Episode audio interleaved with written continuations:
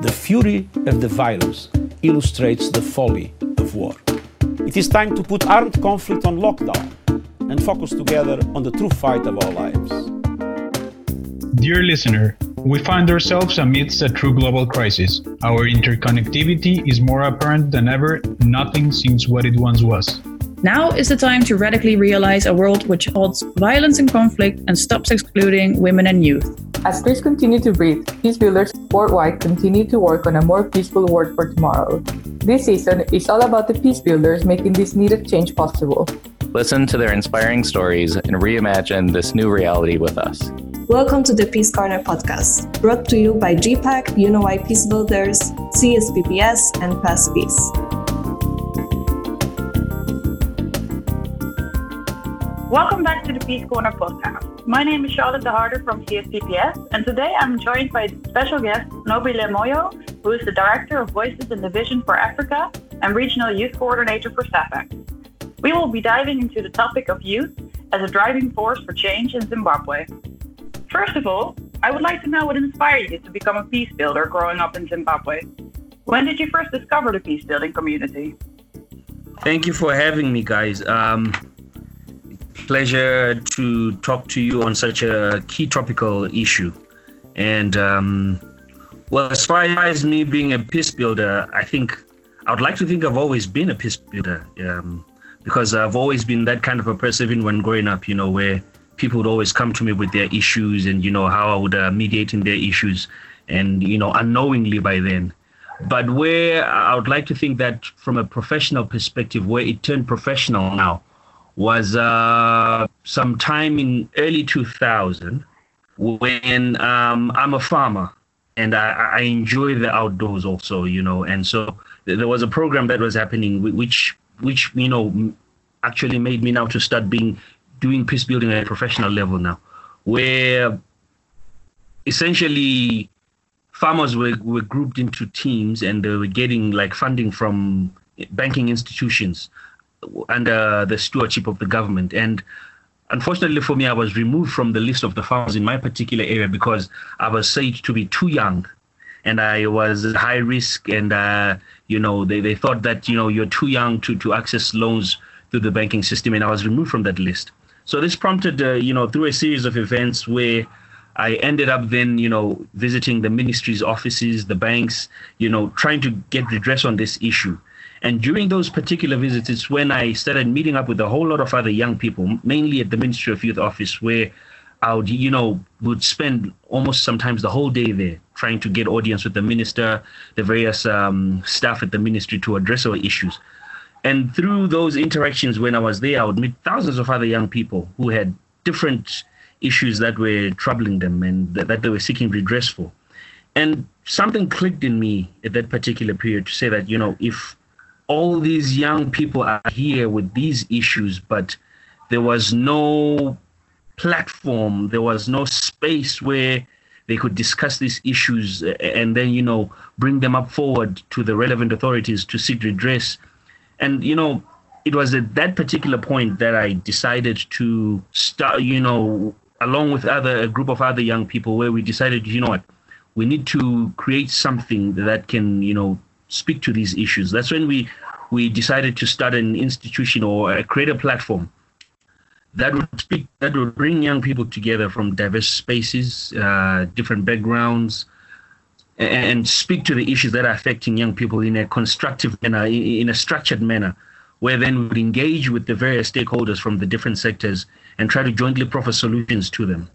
And um, from then on, then we registered an institution uh, which, which is Voices in the Vision for Africa, and we engaged various stakeholders. And um, that's how I started. And uh, it was a new space because then, you know, Zimbabwe is a very polarized eh, place, and it's mainly polarized along uh, political lines and ethnic lines also. So to have uh, a person like me from a, a, minority group, you know, now with a big space where I'm taking, where we were now taking young people from different spaces and different backgrounds and some from political parties putting them in one room you know to try to get them to speak to national issues was a big challenge on its own and uh, even the development community was to some extent not yet ready for that. But uh, we got some uh, support from mainly the UNDP, and they, they took a chance on us, and it was a big success. We managed to get young people from political parties, different political parties. You know, we trained them in dialogue and mediation and various other uh, aspects to enable them now to be to be able to engage amongst themselves and to proffer solutions to cross-cutting issues that affect us all as young people. And uh, then we, it was through this, uh, it was a joint, we called it the Joint Youth Working Group platform. And from that Joint Youth Working Group, uh, through the successful uh, initiatives that we did, we ended up then uh, starting up now an inter-party youth dialogue forum, which was now more specific to youth political party leaders, uh, the youth wings of all political parties in Zimbabwe, where we, you know, we would work across political parties and, you know, to influence national decision making uh, from the political spaces and also working on issues of uh, political violence uh, and some of the challenges that uh, young people were facing in the different spheres. So basically, I would like I would like to think basically that's how I came into this space and you know graduated from the national space to the regional and now to the continental and global spaces that we work in. Yeah, so it's very clear that you're indeed getting your your Yeah. motivation and your inspiration um, from uh, your daily life, um, which is bringing me basically to my next question already, because you already touched upon a certain uh, a couple of these topics. Like Zimbabwe has seen a surge of political violence, uh, violations of human rights, uh, widespread allegations of corruption, economic crashes, and the legal system under threat. And as said before, like in your work, you specifically focus on supporting youth and uh, their potential in leadership in state building and peace building. So, how do you navigate this complex environment? Well, indeed, it, it is a complex and uh, space, and also to a very large extent even dangerous because it's it's as I said before, it's, it's very highly politicized, um, and you know was little acceptance of the middle ground here. It was either you're left or you're right. Um, so when we came into this space, we were reinforcing and recreating that middle ground where different stakeholders could come in still and, and discuss their issues. And, and it was not acceptable in certain quarters and even specifically more from the political side of, of issues. So we faced a lot of uh, challenges there. And, uh, and even at one point, I found myself almost being thrown out of um, 10th floor window at some of the stakeholders that were political parties that we were working with. I won't go into names, but you know, because they would see you, you were suspected by all fronts to be maybe a spy for either this political party or you're working for so and so, or you're coming here to spy on us. But then through constantly and consistency in how we were working with them, you know, we ended up getting the buy-in from the various stakeholders, and, and, and it started. It was working, and the complexities that also we as young people, you know, how we are very volatile and uh, you know sometimes even malleable given the vulnerabilities that we face from the social, the economic, and political side of issues. You know, where socially we're stereotyped as lazy young people, violent mongers, you know, a wasted generation. Economically, you know, we have not much of a big stake at the national table, where we are mainly found in the informal sector, uh, where we're living mainly from hand to mouth. And within the political side of issues now, where we serve at the leader's pleasure, you know, through mostly what are tokenistic positions, um, where young people are not really allowed to speak freely their minds or to implement, you know, the, the, the real programs that are going to be transformative to the young people that they're supposed to be representing. And, um, you know, become really relevant to in that particular sphere when it's election time, you know, where we are now mobilizing uh, the electorate for you, you know the various sectors that we will be that will be assigned to. So that on its own, you know, are some of the complexities that you have to uh, that by you know, some would prefer to have a violent atmosphere because it works to their advantage. So you coming in now, trying to bring in peace and understanding, you are literally what you're doing is you are messing up their political strategy, or you are messing up their their plans as far as how they they, they position themselves or want things to unfold. So, but what we've managed to do and to strategically what we did was to to study the environment, to understand even the historic past of Zimbabwe as far as issues of violence, issues of uh, how um, the political system is set up, so that then this enabled us then to be able to to, to, to devise strategies on how then best do we engage with the various stakeholders, without necessarily um, doing any harm to any of the stakeholders, um, without necessarily threatening anyone's position, but being able to illuminate the, the, the, core issues that we were trying to that, that we want to achieve specifically more as far as peace and nation building cohesion and uh, reconciliation in the various spaces where um, that reconciliation and peace building is essential.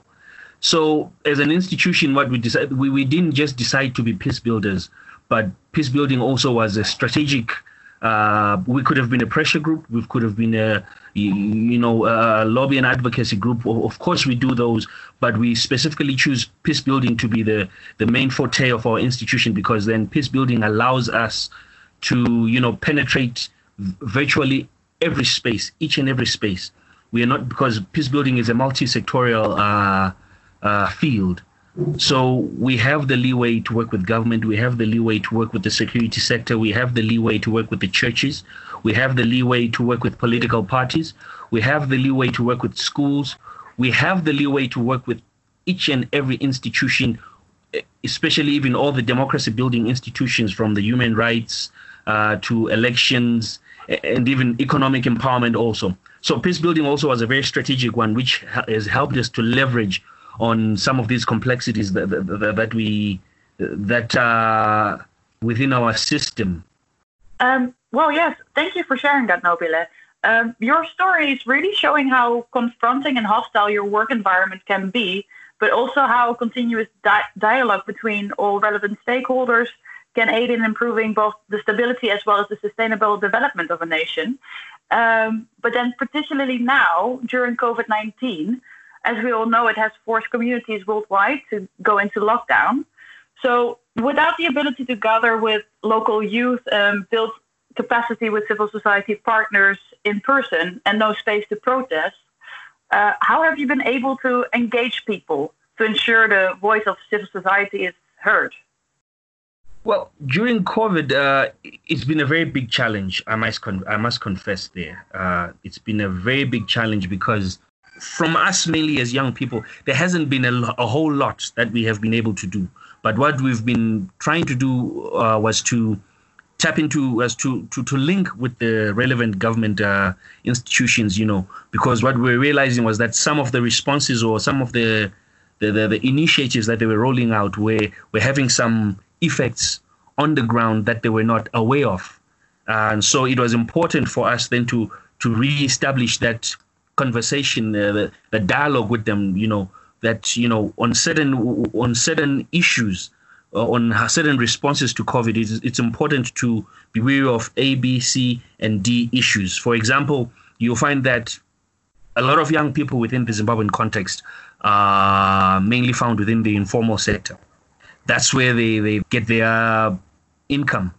And because of the pandemic, the informal sector has virtually been closed and the informal sector usually you find that it's places that are you know usually where there are high populations where they they it's crowded whether and so those kind of spaces have been closed down.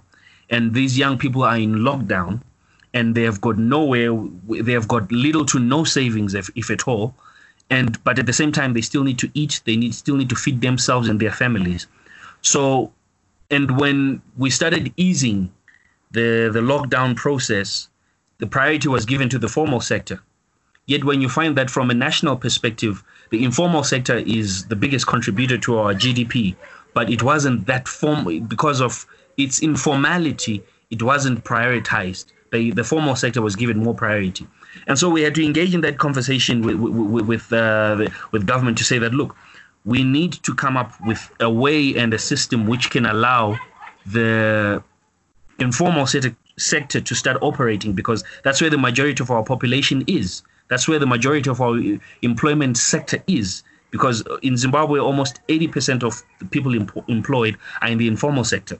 So we have had some headway there in the sense that now the government has introduced, uh, you know, criteria in which the informal sector can open that they need to to register, they need to comply with certain health uh, uh, stipulations in line with the World Health Organization um, and also local uh, authorities also. It's it's a start because we have found that yes, young people and even the broader population now uh, has had the opportunity now to start, you know, earning a living also, earning some income, you know.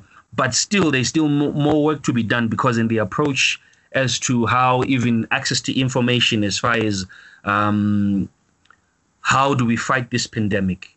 What are the, the, the you know the issues of social distancing, the issues of capacity building as far as you know communities as far as how they can you know live with this particular pandemic because it's going to be there for a while.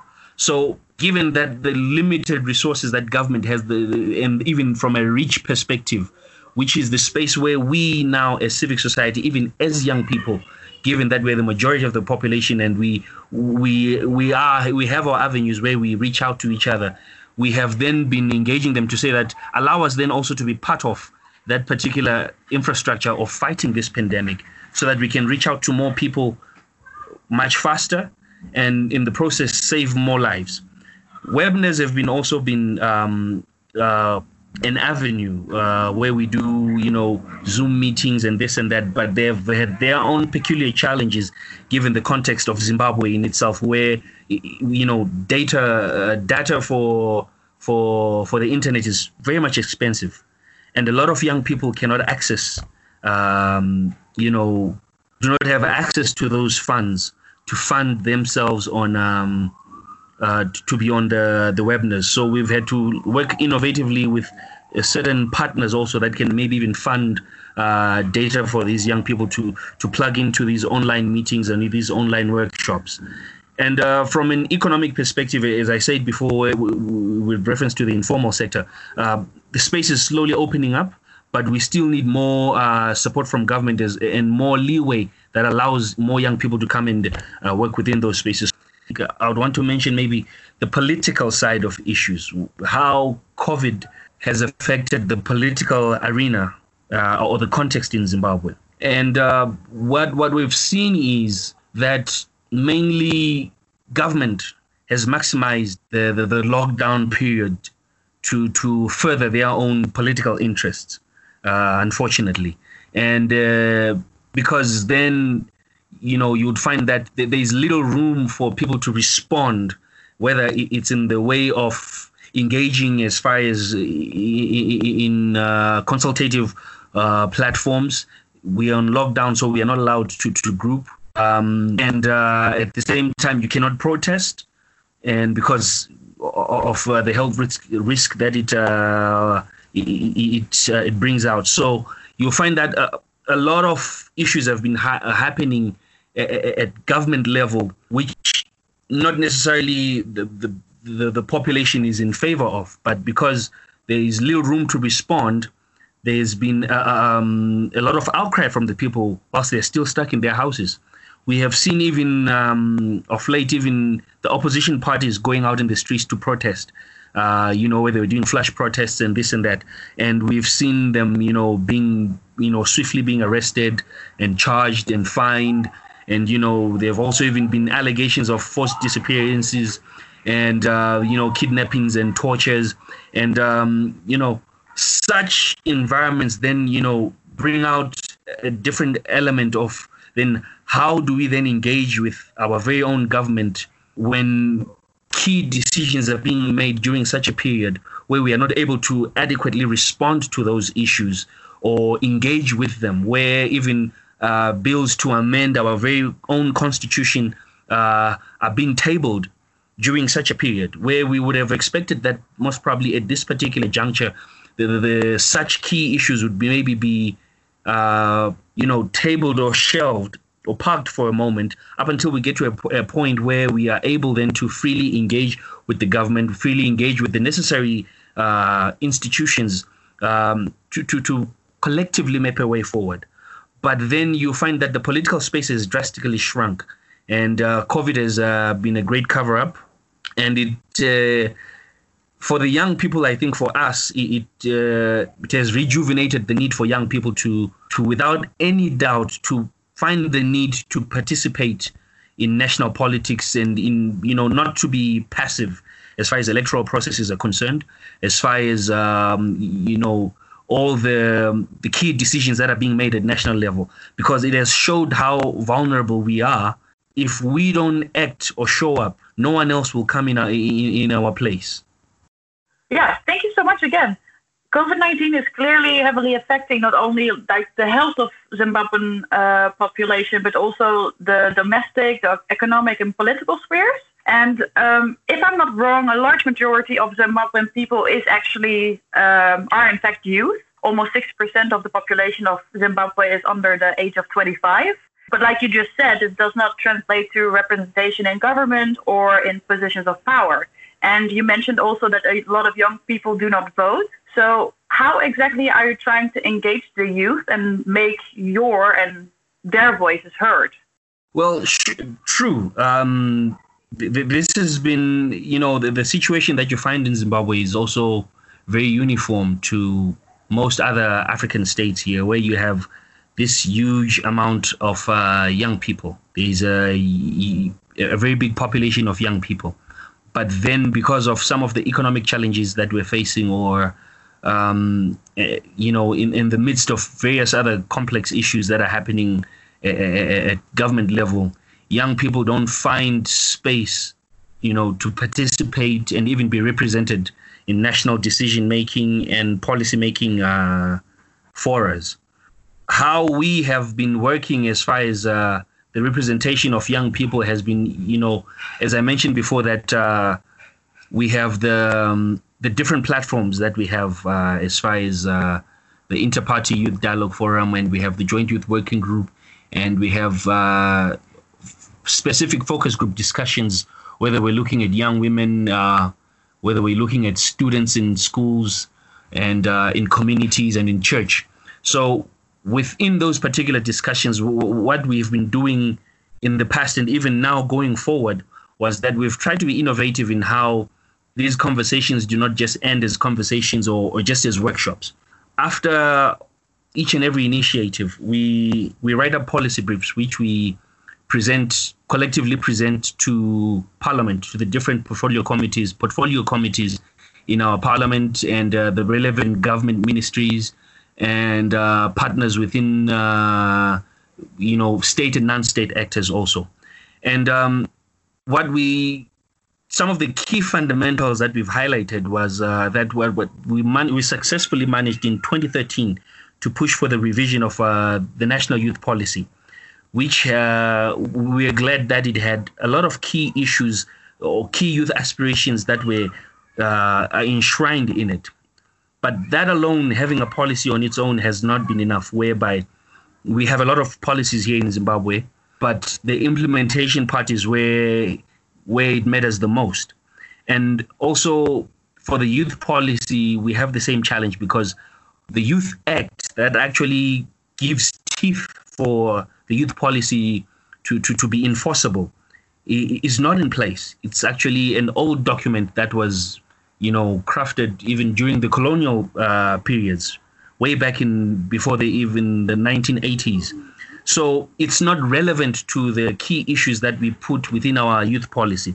And as a result, what we've been doing now is we've been, um, you know, riling up youth to say that, you know what, guys, we need to ensure that our Youth Act is uh, aligned to the provisions uh, to, to the current youth policy so that then you know because currently as it stands we have a very good youth policy but it's not enforceable and neither can we hold our government or any of the stakeholders accountable as far as uh, youth representation and quota systems and uh, you know their participation in any in, in all the, the key spheres that, that we envision uh, taking part in. So we, we, we, are in the process now of pushing for that Youth Act to be um, also revisited. And we already have uh, crafted a, a, shadow Youth Act that we are hoping that, uh, you know, with time, it will also be implemented so that we can start having more accountability as far as the provisions that our youth policy has. And um, there's uh, also an initiative that we started uh, just before COVID, where we now have uh, identified youth champions in uh, mainly in Parliament, who we we work hand in hand with uh, members of Parliament and some of them who are actually young people, um, where we capacitate them and uh, they become our voice in Parliament, where we sensitize them on the key issues that young people need, because you'll find that we don't have a lot of representation in Parliament. So this is uh, one of the strategies that we're using, where we have uh, youth champions that speak and advocate for youth issues in Parliament, and um, part of that push also has uh, actually yielded as far um, where our government is now actually offering young people 10 seats in parliament because we've been pushing for more youth representation. So part of the bills that was uh, bill amendments that our government has issued out quite recently was there. They've offered to say that look, we'll offer young people 10 seats, a 10 seat quota system, uh, and uh, as much as it's a welcomed move, but it fails. Uh, it falls way short of our targeted uh, 50 seats. We're actually targeting 50 seats because our parliament has uh, almost 210 seats for MPs this has been part of a, you know, as much as we're having the 10 seats, it's a welcome move. It hasn't been approved yet, but we're still going to try and push for more seats. But uh, I think it's a welcome move. In the midst of all this, uh, that's why capacity building also has been very key for us, where we must have young people that are capable of, uh, you know, presenting their issues, engaging meaningfully, meaningfully with the government and the various stakeholders and showing the agency to handle the demands that we are putting forward. So I think it's very important that we, we show that we are mature and responsible enough and we know exactly what we're talking about by the manner in which we engage with them, by the manner in which we present our issues, by the manner in which we propose uh, the developments that we are envisioning. So as far as the opportunities, you know, to lead in the COVID uh, uh, crisis, sadly, it, it's very slim and almost to non-existent because of some of the challenges that I've mentioned as far as uh, uh, finances and even the funds from um, partners and uh, you know even from government itself, which is virtually almost uh, you know struggling to to, to to to to to maintain the social contract it has with citizens. We also like to share some messages of hope and, and joy. So, would you potentially have like an inspiring story to share with our listeners? I think we have um, a very, very, very able youth constituency in Zimbabwe. Very intelligent, uh, very knowledgeable, and, and, yearning to just get the space to, to, to, to show what they are made of. But uh, uh, what I would like to say is we must be aware that no one else uh, is going to come and emancipate or or you know free us young people uh, from the sidelines that we have been relegated to, except ourselves. You know, we are the ones that we have been waiting for. You know, let's not look to anybody else but to ourselves. With all the the knowledge, the education that we have, we we we, we are very literate and very educated uh, demography, and with the technology that's available to us, and um, you know, the, the, this we need to learn how to maximize on the spaces that we have you know, that are linked to the to the corridors of influence and power. By ensuring that you know we, we have our main issues or our main uh, agenda heard and understood and implemented and youth issues mainstreamed in the socio-economic and political political arenas uh, within uh, our, our, system here. And uh, some key issues that we need to um, really be weary of and take seriously is that as young people, we, we, we need to learn, you know, uh, and master the art of organizing amongst ourselves, and more importantly, supporting each other within the different sectors that we operate in. You know, um, we are still polarized to a great extent, But as much as we've the progress that we've made, we still need to depolarize ourselves and come together. You know, high intellect without the necessary practical actions is not enough to, to bring about any meaningful change. We must engage and occupy the spaces, you know, that enable us to address the challenges of our generation at this particular time. Let, us think and plan. Let's think big. Let's plan big and long term. And, and, and such kind of planning and thinking long term now requires us then to to be very strategic and to be very deliberate with, with the various uh, approaches that we take uh, with the various stakeholders that we're working with. We are our own liberators. No one else will. And as much as COVID uh, has been um, has had the negative effects that it, it's had globally and also even from a national and local perspective, I think COVID has actually done a global reset in, in different sectors uh, and spheres here. And uh, what it has done, it has allowed us, it has given us leeway to, to catch up and to reposition or re, to renegotiate our seat at the table with uh, other key stakeholders, both you know at continental level and within the individual countries uh, as stakeholders. But what we must uh, do now as young people is then we need to be very concise as far as how we leverage on some of the changes that, that COVID has brought as far as our politics is concerned, as far as our economics is concerned, as far as the labor force, which we very much are, uh, that, that we are. How then do we reposition ourselves for better outcomes as far as the issues that we are the fa- we are facing? How then do we play a key role as far as bringing our governments, our institutions to be aware of some of these challenges and them then also as we redefine and reorganize some of our institutions, how then do we plug in right now and make sure that we get ourselves uh, into those spaces so that we can also then be actively participating and play meaningful roles as far as um, development is concerned within our constituencies? we must no longer be passive to you know to electoral processes uh, corruption the human rights violations we must engage in and hold to account our governments and other democracy building institutions not just for ourselves, but even for the generations to come, because we need to think transgenerationally. We shouldn't think just for ourselves here. That needs us then to, to, to, to be very strategic, to be very, um, not to be selfish, but we need to come together and be willing to put the work in and not to be afraid. I think fear has been one of the key issues that has brought us back. But I think we should not be afraid. We should be brave enough to, to come out and speak issues as they are and claim the spaces that we that belongs to us and implement what we think is best for us and for generations to come. We are not leaders of tomorrow, but we're leaders of today and for the future. Wow, thank you so much for joining us on the podcast today, Nqobile, and especially for your last uh, very passionate message of hope. Uh, thank you so much again. It was really, really great having you. Thank you for having me.